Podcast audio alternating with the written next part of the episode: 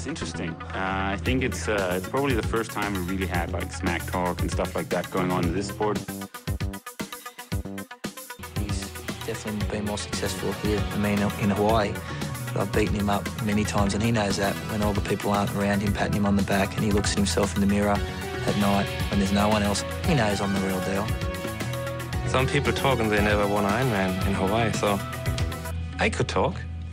I won twice.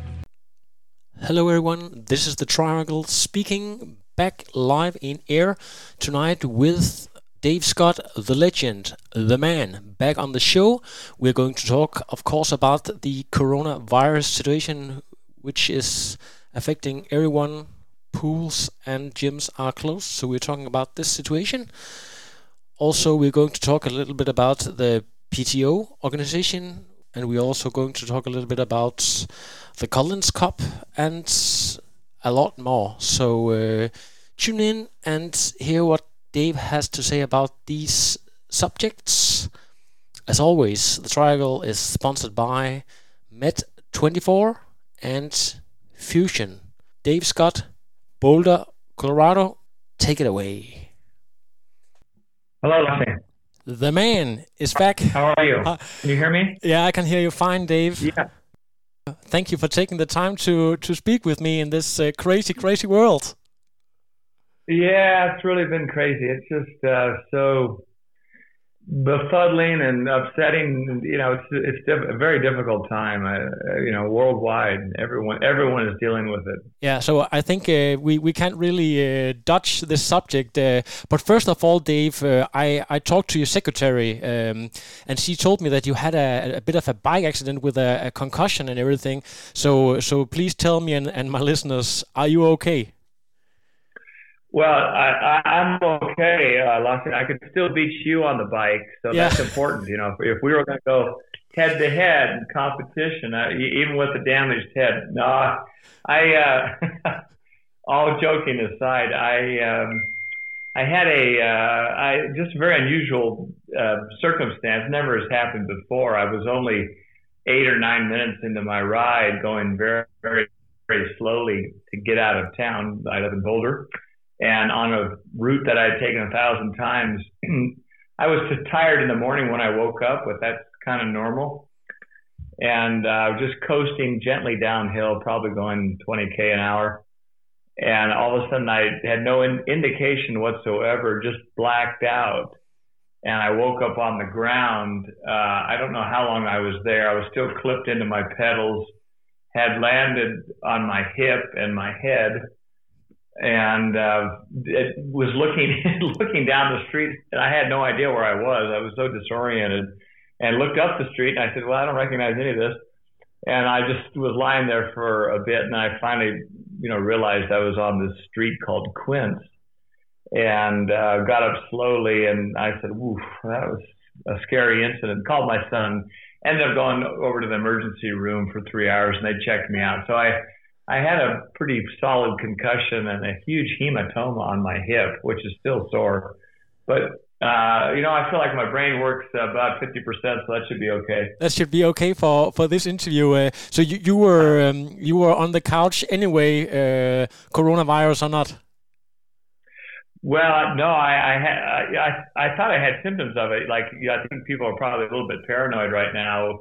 You get a little cough. I had a cough for almost two weeks, uh, sort of on the end of this um, concussion that I had, and I was kind of worried about it. My my son, middle son, Drew, who's 29, he has very telling symptoms right now. He had a fever last night, cough, headache, and as as you probably know, every country is dealing with the coronavirus Yeah. in their own way, and uh, the United States with our imbecile president Donald Trump, who should be I don't know sunk to the bottom of the ocean. Um, you know, we were just terribly late in responding, partly by his federal negligence. So to get checked is very difficult. To be admitted, you have to be really in critical, dire straits. So. Yeah. Drew's symptomatic. He's he's 29, but he, you know hopefully he'll be able to override this. Is he still uh, working as a firefighter? You have a very good memory, uh, Lassie. Yeah. Um, you haven't had a concussion. I pre- appreciate your brilliance. Yeah. Uh, yes, Drew is a firefighter, and uh, we we have snow outside right now. I rode my bike yesterday, but it's snowing quite hard. Uh, he will be heading to. The, he's here in Boulder for about a month. But he'll be heading to the state of Utah and that'll be in about a month from now when fire season starts. Okay, so uh, I hope you and your your family uh, will be safe. But let, us talk about the, the European situation. Is that in Southern Europe, in Spain, for instance, people can't even go out on their bikes. Here in Denmark, uh, luckily, we can still run outside, bike outside, but every pool and every uh, gym is closed. So, so what is exactly the situation uh, where you guys are at? Uh, very, very similar to Denmark. there's a lot of activity uh, outside. People are walking and riding their bikes and walking their dogs and being active, which is very, very common uh, here in Boulder. And, and uh, every every state and, and some cities have different uh, policies, but all the gyms, the pools are all closed. The restaurants, coffee shops, you can call in and get a takeout. Yeah. But there's really no sit down service. So it's um you know, it, it, it, it's eerie. To this morning, I kind of went for a jog. It was snowing, and just the the few number of people out in the cars, it, it, it was really surreal to see such a, a low ebb of, of human movement. And uh, we were all we're kind of the same as Denmark here in Boulder, yep. and, and kind of statewide. The governor just said, you know, all the ski resorts closed every gathering of 10 people or more prohibited. Um, we, we, don't have the we don't have the mandates that France and Spain I'm aware of. Uh, you know, quite difficult. And I'm hoping that it doesn't come to that. We're all trying to keep our social spacing and quarantine ourselves and uh, yeah, just the unknown is is really difficult. Um, especially the swim part, people are pretty, pretty desperate and finding their um, uh, what do you call it, rowing machines and uh, Nordic skiing and stuff like that. They're doing alternative training also. Uh, I don't know what you call them, the elastics. I saw you you had a, a YouTube video actually where you demonstrated it. So so maybe you can give some some uh, some tips for all uh, the desperate people out there and, and tell people where they can actually find these YouTube videos if, if they're interested to see some uh, uh, some ways to stay fit in this situation? Well, we're, we're trying to accommodate, you know, selfishly myself, and of course I know this area and, and decided to start posting. Uh, I'm going to try to post something every day for 30 days, and I just, as you alluded to on YouTube, which is pretty easy to find. Uh, I've done a few videos, did one recently just with some stretch cord exercise that have direct application to swim, bike, run because you're actually stabilizing your core, you're working your rotator cuff, you're getting thoracic spine extension and rotation, you feel it in your triceps, deltoids, all the above. And they're pretty simplistic. It's a good kind of initial upper body exercise program. And then I did a couple crazy strength exercises with uh, my 50 year old barbells I pulled out of my basement, and that's going to be posted later today. So I, am going to kind of do a, a, a, series of these. And I think where you know where, where a lot of people become dormant and they hunker down, they forget to maintain the range of motion in the three key areas. Whether you're a triathlete, just a a active person, your your rotator cuff, your shoulders, we, we they get frozen because we're not putting our arm in, in flexion or overhead reaching, not going lateral bending side to side. So I'm really keen on your shoulders, the middle part of your back, your your thoracic spine should have extension, it should elongate, and should rotate. And you need this for swimming, you need it for cycling, running, you need this for gen- general uh, daily activities. And then the third area is your hips. And the hips get real tight. We we end up sitting down more, you know, because of the coronavirus. We're probably seated more, our hip flexors get tight, it puts pressure on your low back. So I'm going to address those three areas and get other videos coming up. There's there's also a mental part uh, about this because a lot of people had races coming up here within the next month or so. Um, how should people um, stay mentally alert here? Uh, do you have any tips for that? Well, I, I, have been posting a lot, and I did one on the coronavirus, uh, particularly with Ironman. Ironman has reached out, a lot of all their events canceled worldwide, and you know what can we do with these athletes that had events and now they're gone, and they've lost their motivation, as, you, as you've alluded to. So uh, if you follow me, I just I just posted this in the last week. I have some tips for people that they can do at home or with a small, very small group. Maybe it's a partner um, that will just you know create a little more innovation. I, I think that the the difficulty that people have is that when we have more time, we don't set time. And uh, number one, the very first thing is that everyone should look at their, their weekly schedule and they should allocate the exact time that they're going to exercise and don't let you know their their cell phone get in the way and don't let the internet get in the way and their kids or anything else. I, this is a time to exercise. It's time to be selfish for them because they're going to feel better. And so I always tell people to write it down. Write it down uh, Sunday th- through Monday, what specific time each day, and that's really key. And I and I have a, a steadfast rule. Even if you only have 20 minutes, get in 20 minutes of exercise. I have a lot of rules. The the, the next one is is that you, you, have to take some of your exercise. Not just I think the walking is beautiful. I think that's great. If you're walking include some higher intensity pieces. It might be 20 to 25, 30 seconds, 40 seconds. If you're walking, and let's say that you're, you're older like me, uh, but I can walk, still walk, that you do the harder bits going uphill or even downhill where you increase the stride length. So you get, um, you increase muscle tension.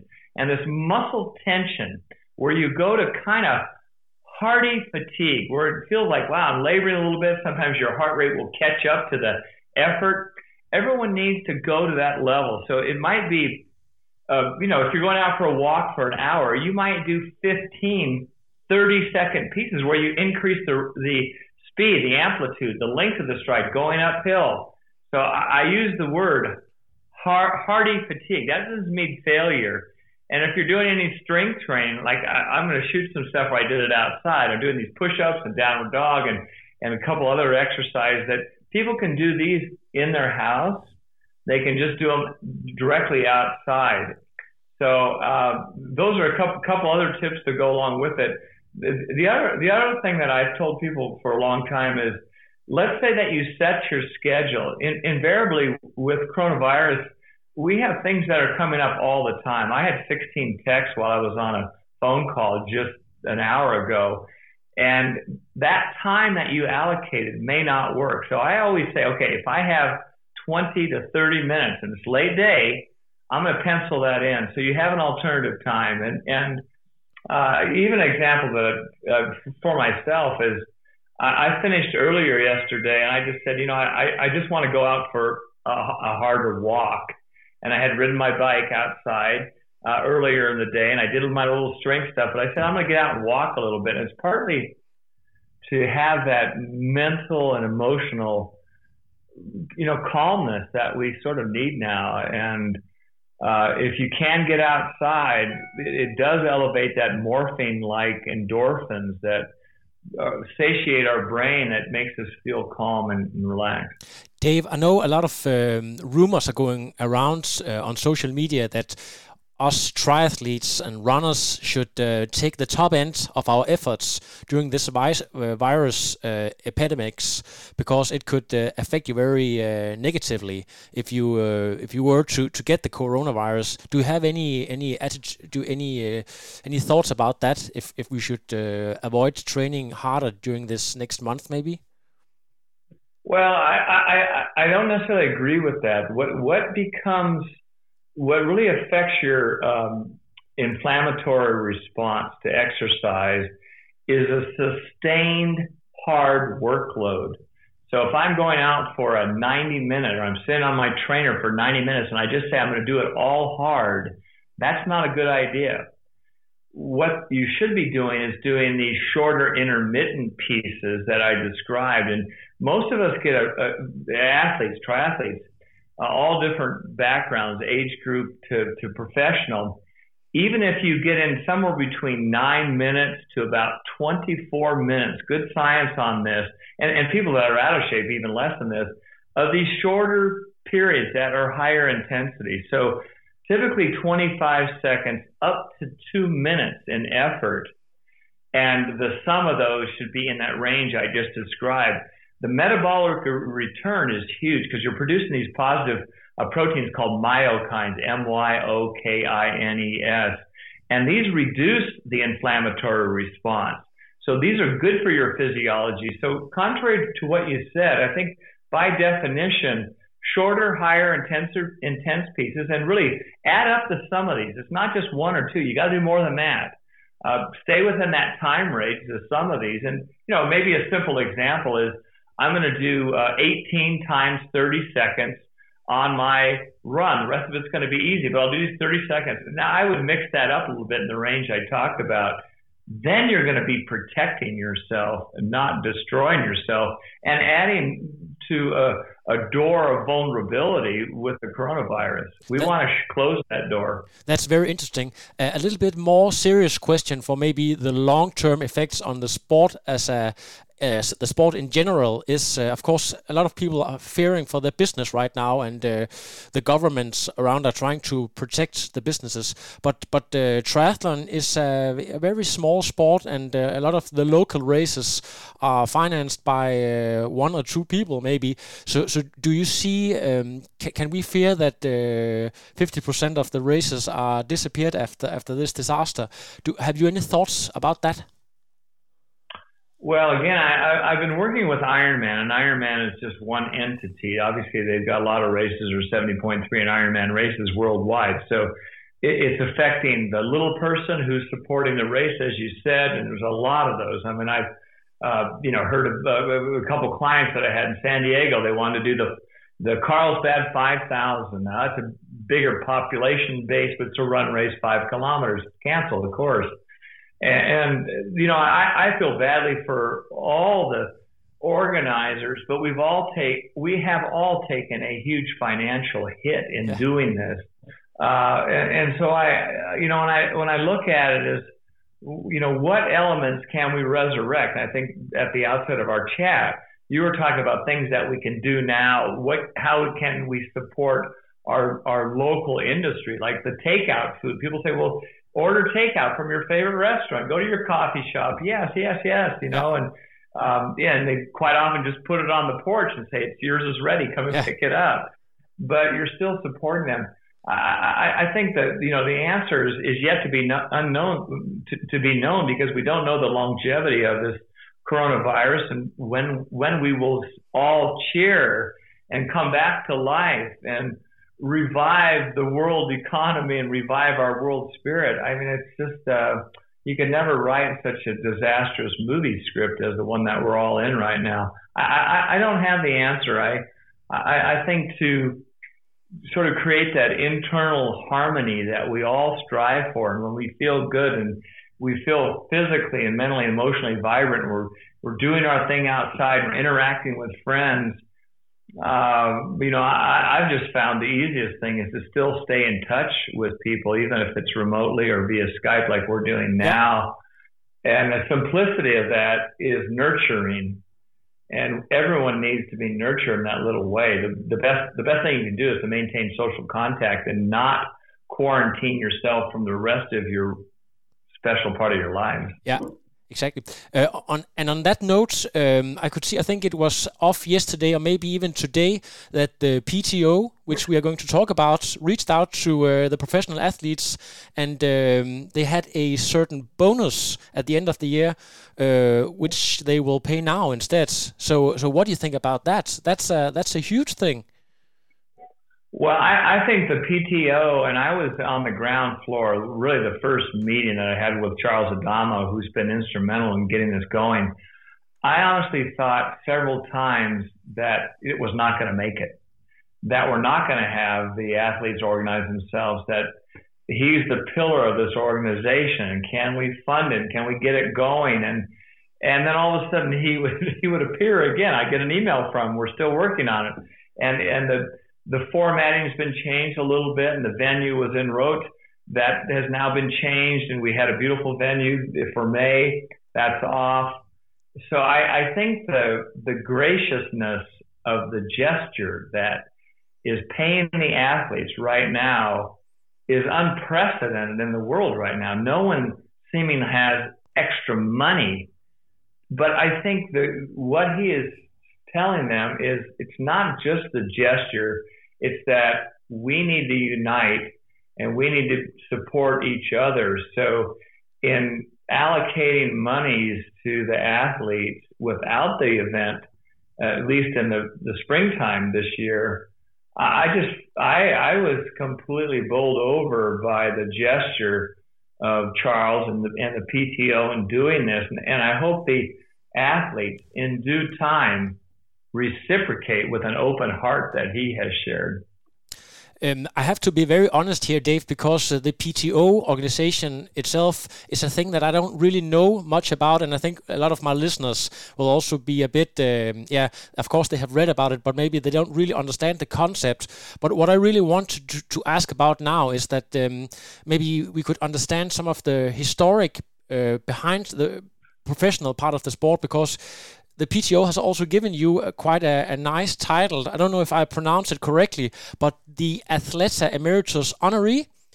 Uh, for the year yeah. uh, for your for your role as uh, as being one of the guys who paved the road for for the sport being uh, professional. But as far as I uh, understand, is um, in triathlon there was money in the sport uh, pretty much straight away so maybe um, you can you can try to maybe explain uh, what it was like back then, money wise, and, and, and as a, a, professional, how, how to make it in the sport back in, in the early '80s.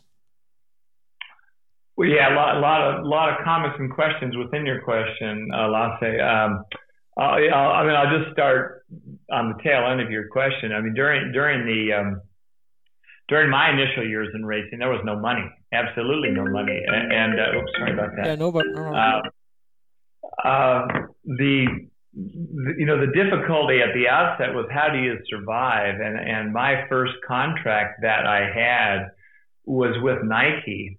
I won the Ironman in 1980, no money. The first four Ironman victories that I came home with this glorious title, there was no paycheck. I got a T-shirt, and and Ironman said, "Oh, we liked having you here, Dave. Will you come back again?" They didn't pay my way. They didn't provide accommodations, airfare, and there was no money. And, and finally, in 1986, someone on the island, uh, a local um, uh, person on the island, put up eight thousand dollars. I won eight thousand dollars prize money in '86, and, and a same guy in '87 put up ten thousand. I said, "Well, I'm on my way," and, and, and of course, I had uh, sponsorships during that time. So around that time, um, there was a movement way back when, and we're talking quite a while ago, uh, to you know 30 odd years ago to have a professional triathlon organization, and a professional triathlon organization would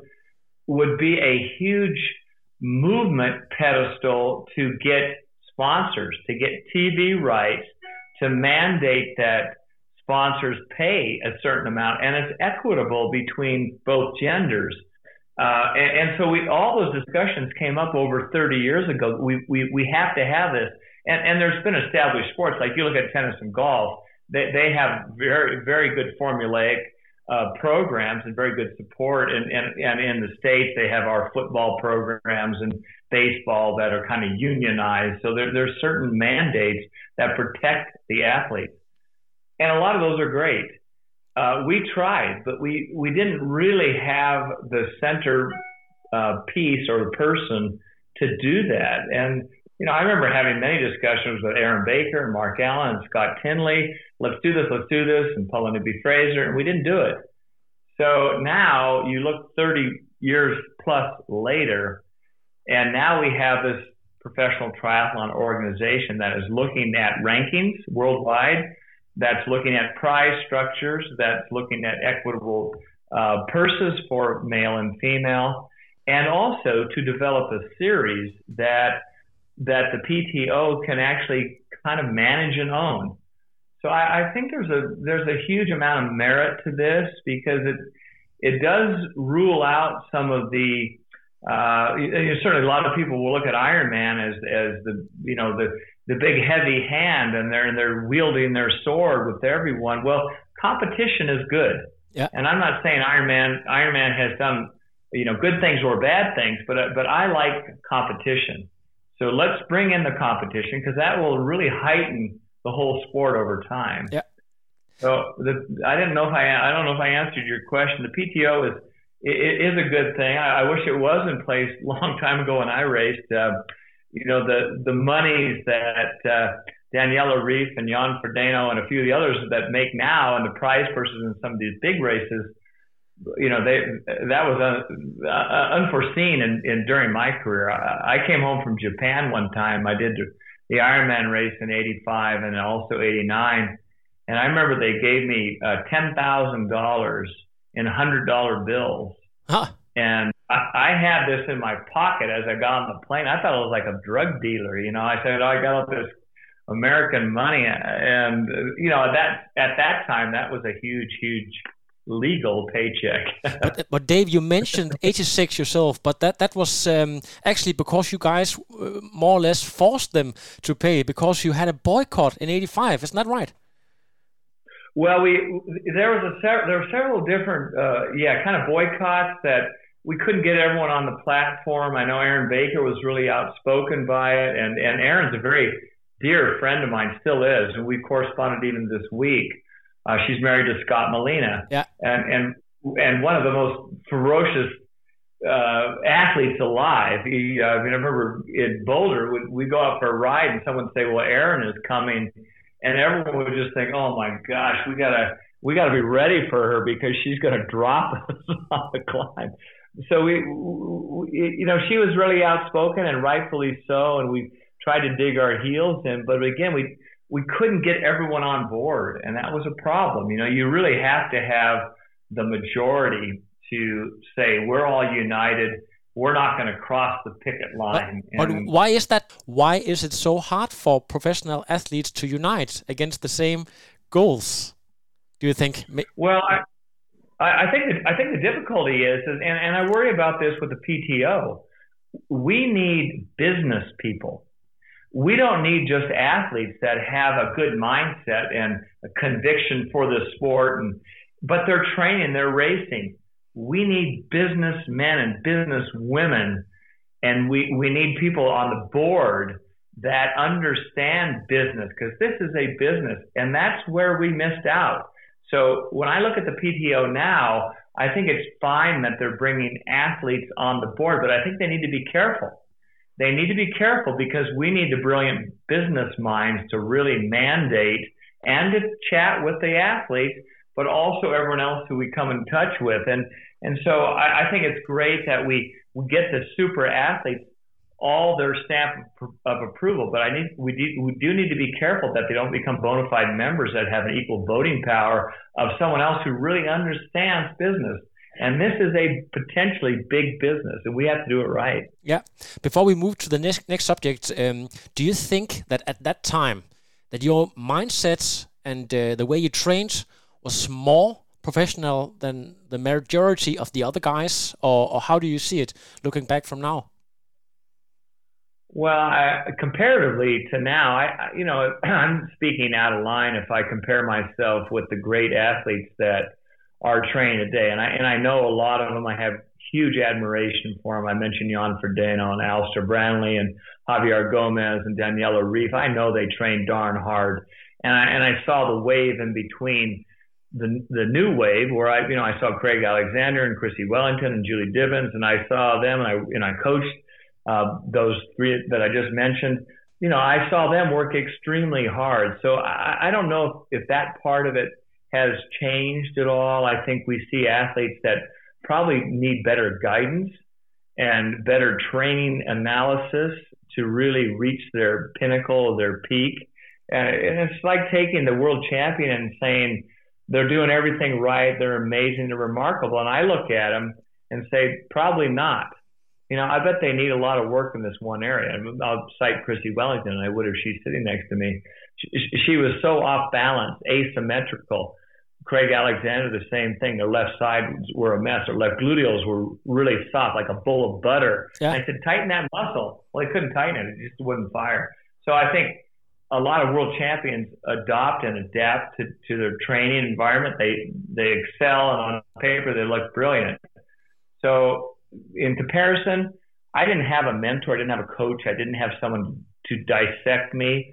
I, I virtually did it on my own because I, I was by myself and I had a my close friend who was a physician. You know, he was like my he was like my prey. You know, I'd say, "Hey, Mike, turn around earlier. Let me see if I can catch him these last, you know, X amount of distance." We played all these crazy games, and I do it in the pool. Um, you know, I, I, I think back when I did train, and my competitors, which have been well defined over the years, what was my advantage at, at certain points over them? Uh, I think I was pretty analytical with uh, applying the science and applying what works. You know, we have to kind of look at the best athletes. Well, at the time, I didn't have a mentorship. And so I tried to put the formula together, and, and I'd always change things. You know, I, I I never really felt like I was stagnant just doing one thing, and I would change it as I felt it, deemed it was necessary uh, I think a lot of athletes have a you know a, a, formulaic program and they have their training book and they follow it year to year to year to year. And that's a mistake.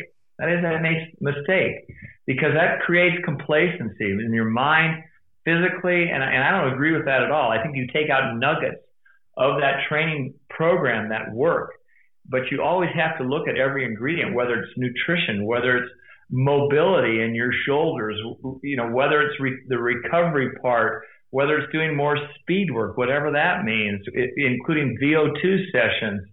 Uh, they even the best athletes have a tend, tendency to shy away from their weaknesses. Not all of them will say, "I've really got to get better here, and this is what it's going to take." Well, that's kind of the question that you have to ultimately ask yourself. Yeah. Uh, an interesting thing is that today people will say that okay, we are looking at environments where people are training, um, yeah, in a, yeah in a competitive environment. And you actually did quite the opposite back then but of course you you talked about all the things that you just said that you had your nutrition and your strength training and a lot of other things but you were you were known to to live up uh, by yourself in in Davis California uh, a lot of uh, kilometers away from uh, from the guys down in San Diego. So um, so how how do you see this um, if if you think of it uh, now well, uh, Lasse, we were together at our bike camp. I think you got a good flavor of my personality, and a, a lot of the media and the journalism that was written about me was that, oh, Dave Scott is this hermit. He lives by himself. He he lives in this small little village. He never, you know, I, I'm actually a friendly guy. I actually have a decent sense of humor once in a while, and, and I'm outgoing. But I happen to be in an era where there weren't other triathletes, I had no reason to move 700 kilometers south to join this little enclave of San Diego athletes and my competitors. I had no desire to do that. I had friends and family. I'd gone to school in this my town, Davis, which which had 50,000 people. So you know, I I had all the necessary routes to survive in in really a an existence that was such an anomaly. Like when I tell people, you know, what are you doing now, Dave? Oh, I'm I'm in this sport called triathlon, and they'd look at me, and I'd always have to kind of qualify it, like, oh, I'm a consultant. I I still teach people, and by the way, I've done this race, the Ironman race. You probably heard about it. And I always have to kind of make an excuse for years because it, it wasn't acceptable, but it was accepted by my immediate peers and family and so on. So I you know, I if I had uh, Lasse, if I had a chance when I was going through my career, and I realized this when I moved out to Boulder, that I really enjoyed working out with a small group. Yeah. You know, I love I love doing some of my swim sessions. I don't know how many times I stood on the pool deck and and I looked at the water and I would start flat out, I, no warm up. I'd look at the edge and I'd look at the clock, the pace. I'm all by myself I'd open up the pool. I'm there just by myself. No one's around. And I'd say, okay, I'm going to do 10 400s on this send off. And I, right from the get go, I would just smash it out. And my rationale was, oh, I'll be done in 50 something minutes and that'll be great. I can, anyone can do 50 minutes. Here I go. But I had to turn my mind into mud. You know, I just had to turn, turn it off at sometimes thinking, how in the heck can I do this by myself? I I wish I had teammates at times. That would have been great. Would, would would it be wrong to say that you were driven by anger a little bit? I know you're a friendly person, but in training, driven by by anger or the um, willingness to to beat the other guys. well, I seem to have this high self motivating uh, internal seed that I plant, and I don't know how many times you know it doesn't matter what discipline, but you know, kind of thinking on with the bike coming into town and there was different marks. There was a town called Winters, W-I-N-T-E-R-S, and it was about uh, 24, 25 kilometers from Davis. It was on the end of my rides. I don't know how many times I just time trialed that ride, that segment, and I'd come into town thinking, where are the thousands of people clapping me for such an extraordinary train day?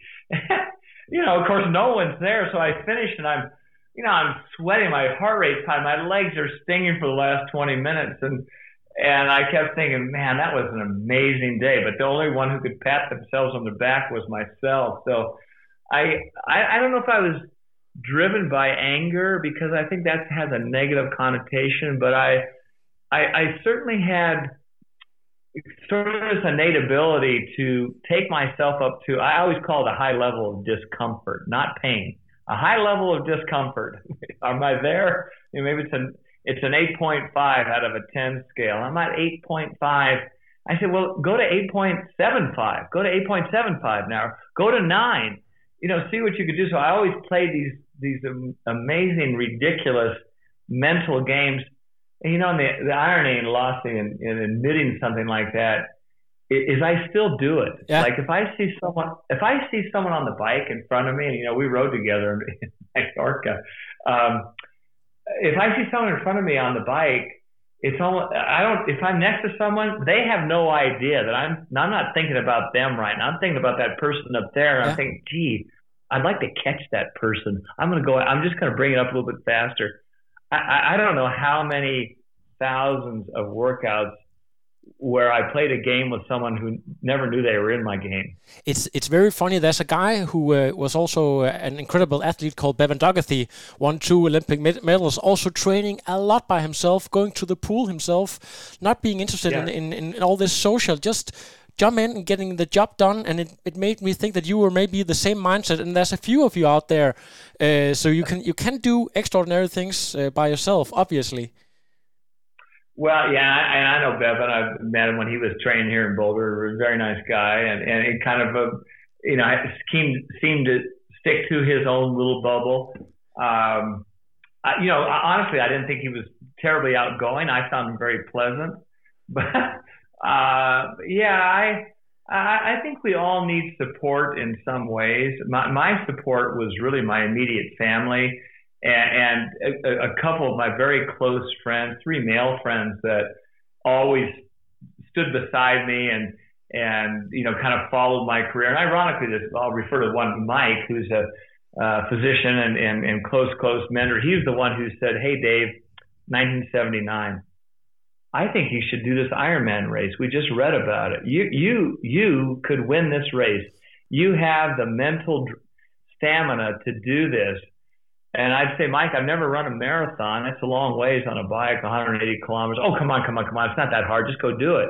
Well, being naive, ignorant, but also just all of a sudden Mike saying, you know what, I think you could be the best at this. And at that time, the measurement, uh, the toolbox of talent was very small. So I just went into that 1980 race completely myopic and blind, like, this is going to be an amazing race. I am going to race this as hard as I can. And the difference on that day, which I've stated many, many times, everyone else said, I want to survive. I just want to get through this. And I, I just said to myself, I'm going to race this as fast as I can. That was always been my mindset, even way back when. Yeah. And, and I think beat the record by the previous record by two hours or something like that. yeah, but that doesn't really say much. I mean, again, the, in 78 and 79, you know, people barely knew how to pump their tires up um, let alone survive the day. So, you know, that first year that I did it in 1980, I mean, I, I never had cleats for my bike. And the cleats that time were this slot. They weren't the step in. The beautiful thing. My my bike, I it's in the museum right now here in Boulder, but I have it hanging in my office. I mean, it's people see that bike and they said, "Did you actually race on that?" And I said, "Yeah, I did my first Ironman. I remember my time was around five hours on the bike and uh, 9:23 or something total time in that first year. But I, I think probably within a minute after I crossed that finish line in 80, I said, I got to do this again. I know I can go a lot faster. I mean, it was there was no doubt that well, that was a that was a fun day. That was just sheer fun, enjoyment. Took me nine hours and something. Yes, I'm tired, but boy, I, I can go a lot faster some of the things that you did, we, we talked about uh, you actually being the guy who invented the the what do you call it mail top that uh, that were what do you call it the the go to kit for many years. Uh, the the the things that triathletes just wore. It was an ordinary uh, run T-shirt that you you you cut the the lower half off. Uh, was that something you invented straight away, or, or when did that came uh, came in? You've done your homework, Lasse. You're amazing. You're like the ultimate historian. Yeah, I I, I wore the the um, the stretch in the fabric then only went one way. It would just elongate. So if you're sweaty, it would just get longer and longer and longer. And I remember on the bike, I stuffed about six bananas in a pocket in the back. He had only had one pocket because if, if I was off off to the side, it would squish all the way around to your bars. So I remember many times standing up in that pocket of bananas on my bike kept getting stuck on the seat. And I said, "This is crazy." And then in running, it always felt like I had a, a painter's smock on, which is real long.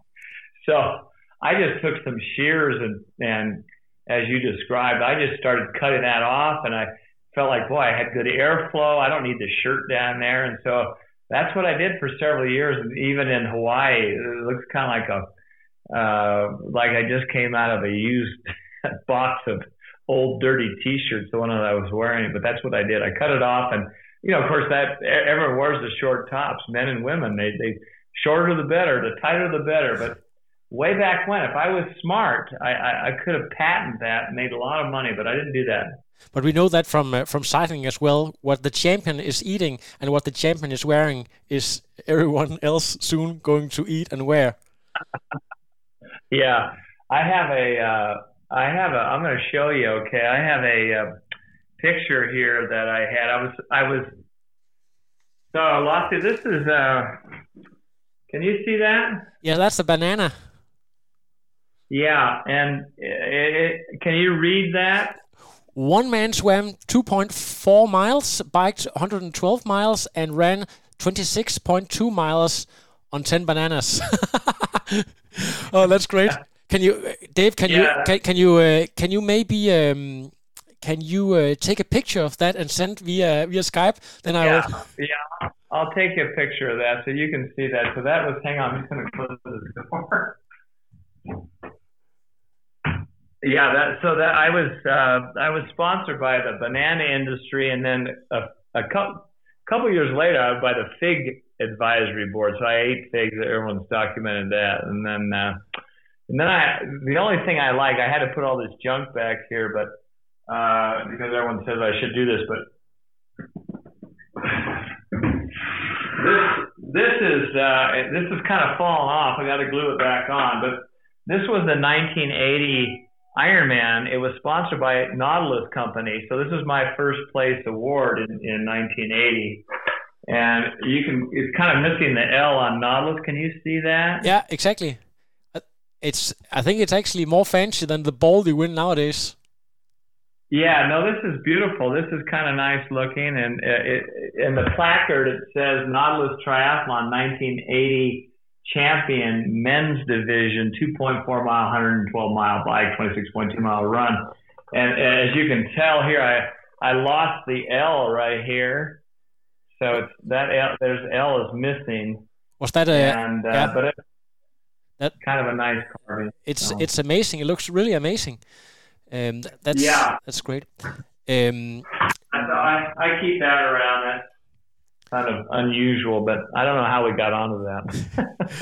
Dave, my, my last my last my last topic of the day was actually this Collins Cup. And now now we're not going to we, we might not have it this year. Uh, we don't we don't really know. But um, first of all, uh, people most of my listeners won't even have heard of John Collins, the the legend of, of the sport, the actually uh, inventor of, of the Ironman concept. Have you have you uh, known uh, John Collins personally, and can maybe talk about his character, what kind of guy he is? well, yeah, of course I know John Collins, uh, and uh, I'm saying that because the you know the history of the sport and the third year that I of the, of the race, 1980, when I did it, and, and he was around then, and I and I knew about uh, the conversation that he had with with several folks uh, about com- combining the three existing races on the island of Oahu, and uh, you know the, the, the Waikiki swim, which I had won yeah. a couple of times in the 70s, and um, and he approached me after that 78 inaugural Ironman race, and that was the initial uh, opening to the Ironman. And then, there, then after the 1979 Ironman race, there was an article in Sports Illustrated, and Sports Illustrated at the time was the magazine in sports. There, there weren't the multitude of magazines nor the media that we have now. And I read about that victory that Tom Warren had in '79. I said, you know, I, I I might do this. And then my friend Mike, as I alluded to, said you got to do it. Yeah. So John Collins, I you know I met John and, and uh, he's a real uh, soft-spoken, kind of gangly, awkward kind of guy. Very non-athletic. Uh, you know, he's, he's he's done the Ironman. He came back uh, a few years back and did it again. I think it took him 16 hours and something. Uh, but he had the foresight to kind of put this together and obviously had no idea where it would go. So it, the the irony with the PTO, I, I think, even though it's not a World Triathlon Corporation Ironman event, I, I think Charles and the small board that started the PTO and talked about the concept approached John Collins and said, could we call it the Collins Cup? So I think it's a it's a nice honor uh, for for John and also just for the history of the sport. Exactly, and and to explain the concepts, as far as I understand, it's it takes a bit of the elements from Ryder Cup. Uh, people might know that from golf. It's Europe uh, versus the United States, and also maybe some elements from uh, the Super League, also known as the Formula One, which we had back in the 90s. Um, is, isn't that the best way to describe it? Yeah, I, I think so. I, I think the um, the international competition is there's really six kind of regions, um, and six men and six women for each region, and they'll essentially racing against uh, you know United States versus Europe, similar to the Ryder Cup, and United States versus Eurasia, and um, and of course the the sport, uh, as you know, it was a U.S. dominated sport. We can no longer say that in a long stretch. Um, the U.S. pales in comparison with the international talent. So, uh, you know, I think bringing the international factions together adds a lot of flavor to it, and it's been established, as you said, in, in other in other sports.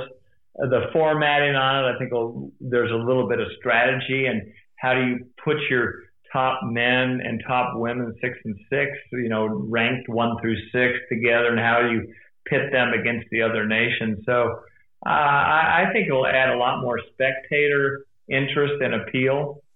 Uh, that's something that you know some of the, the the shorter races, as you alluded to, are fun to watch. They're exciting. They're provocative, and and a lot of sports have done this because you know you want the the fans to be involved with it. And we, we saw this in swimming years ago. You know, keep the 50 meter swim events in because those are so fast and explosive.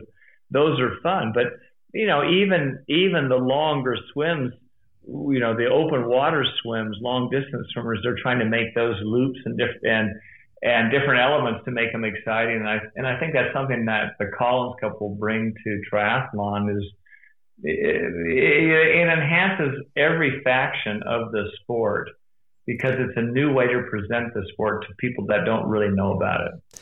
A thing that I'm really a fan of is that you take some of the legends like uh, Normann Stadler, uh, you have Mark Allen, and make them team captains. That it's you sort of are aware of your roots. What do you think about that element? Well, I think it's a nice, nice thing. I originally I was the U.S. camp captain, but I had a conflict with. I, I teach some uh, camps for athletes in Kona, oh. and I have three. I have one coming up, and this might be my next travel trip, which is the end of May, and then I I still have one in July, and I'm wait, uh, waiting for some of those athletes from Denmark to sign up.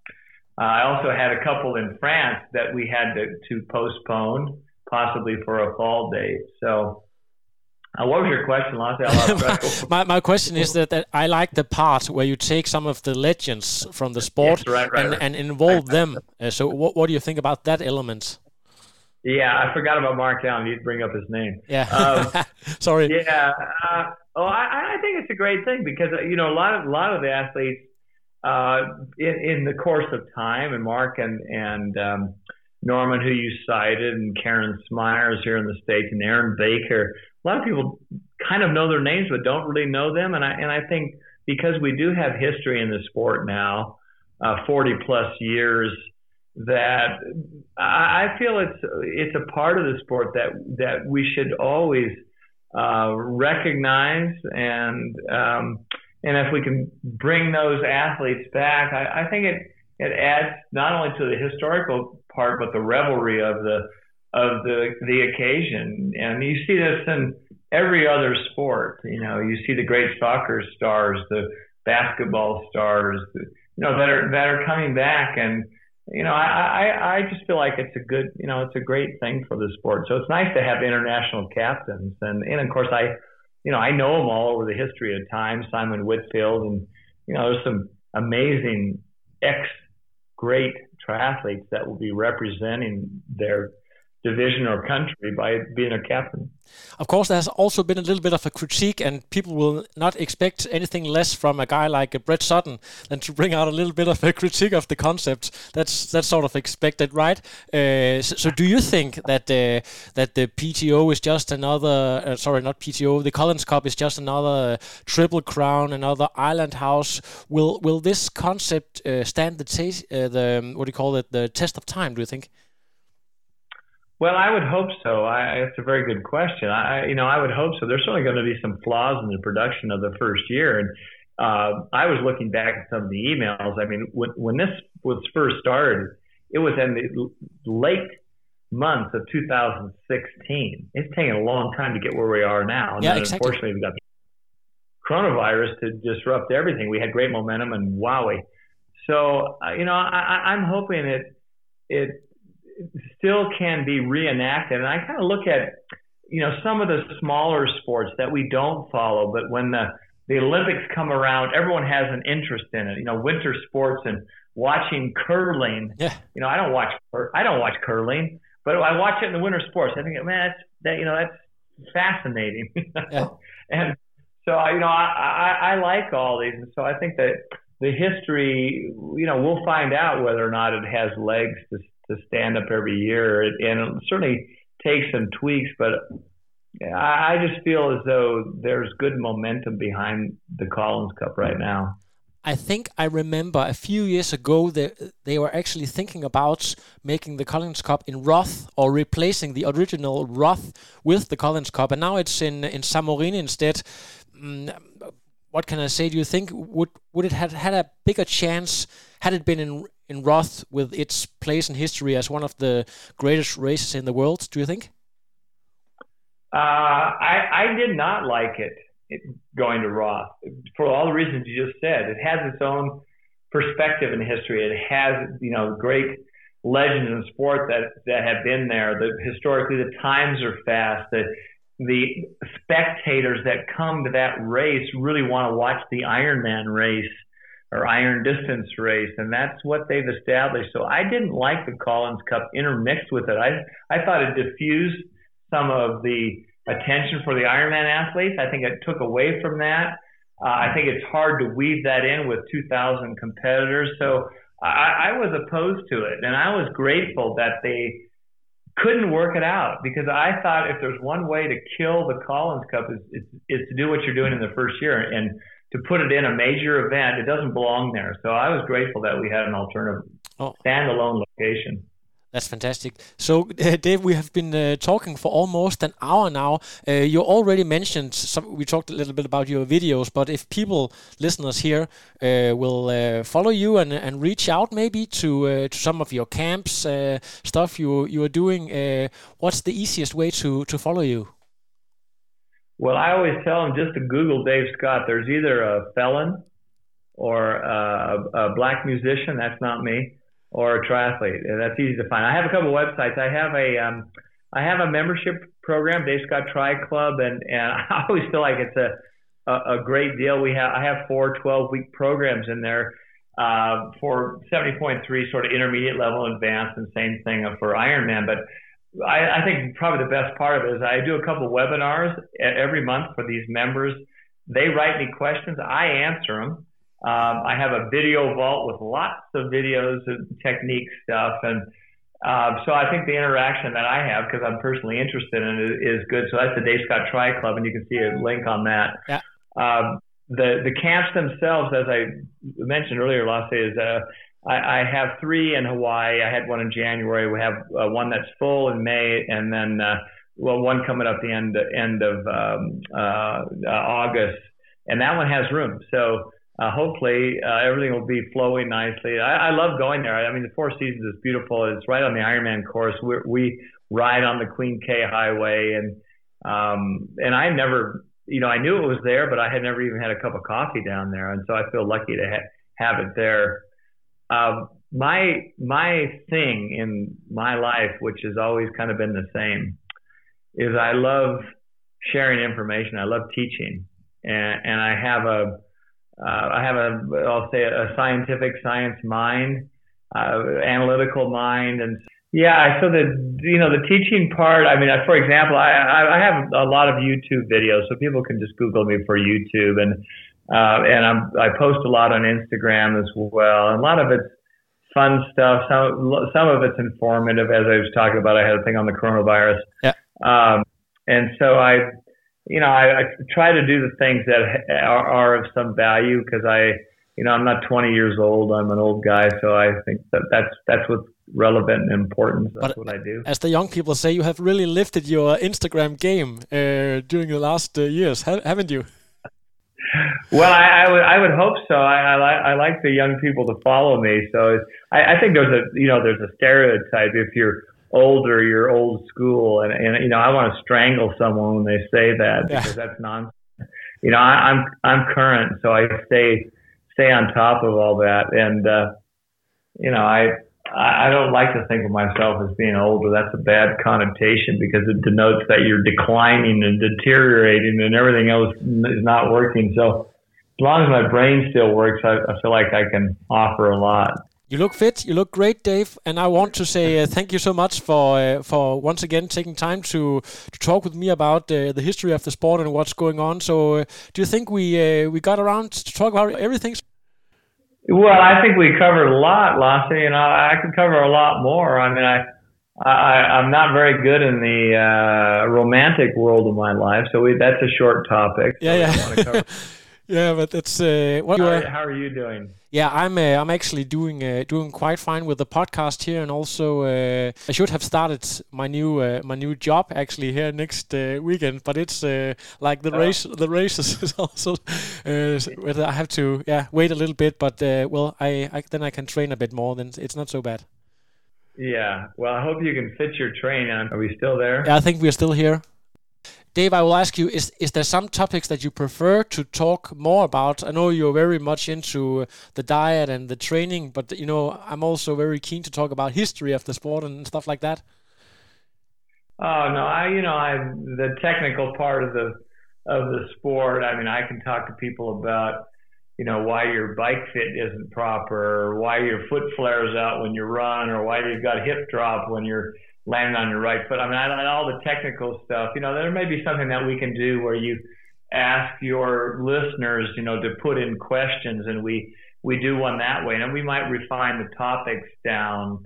Um, you know, it might just it could be simply just a you know a couple topics like you know how do I get my run speed faster or why why can I swim fast in the pool but I can't translate this to open water and uh, you know, is strength training is really that important? And how, you know, give me the five best exercises that fit any shoe. You know that. yeah. Uh, I mean, there's there's kind of an open-ended one. The other the other thing is to open it up. Uh, with a live, uh, uh, you know, a live chat where people can come in as well and ask questions, and we can set that up here so it's streamlined a little bit better. Yeah, that's uh, that's a possibility as well. Thank you so much again, Dave. Well, in the future, we'll we'll we'll reach out, okay, and we'll post these as well. So yeah, that'll be great. That's amazing, okay. Dave. Yeah, take care and uh, no yeah, no uh, no more crashes and uh, sta- don't don't catch the the virus.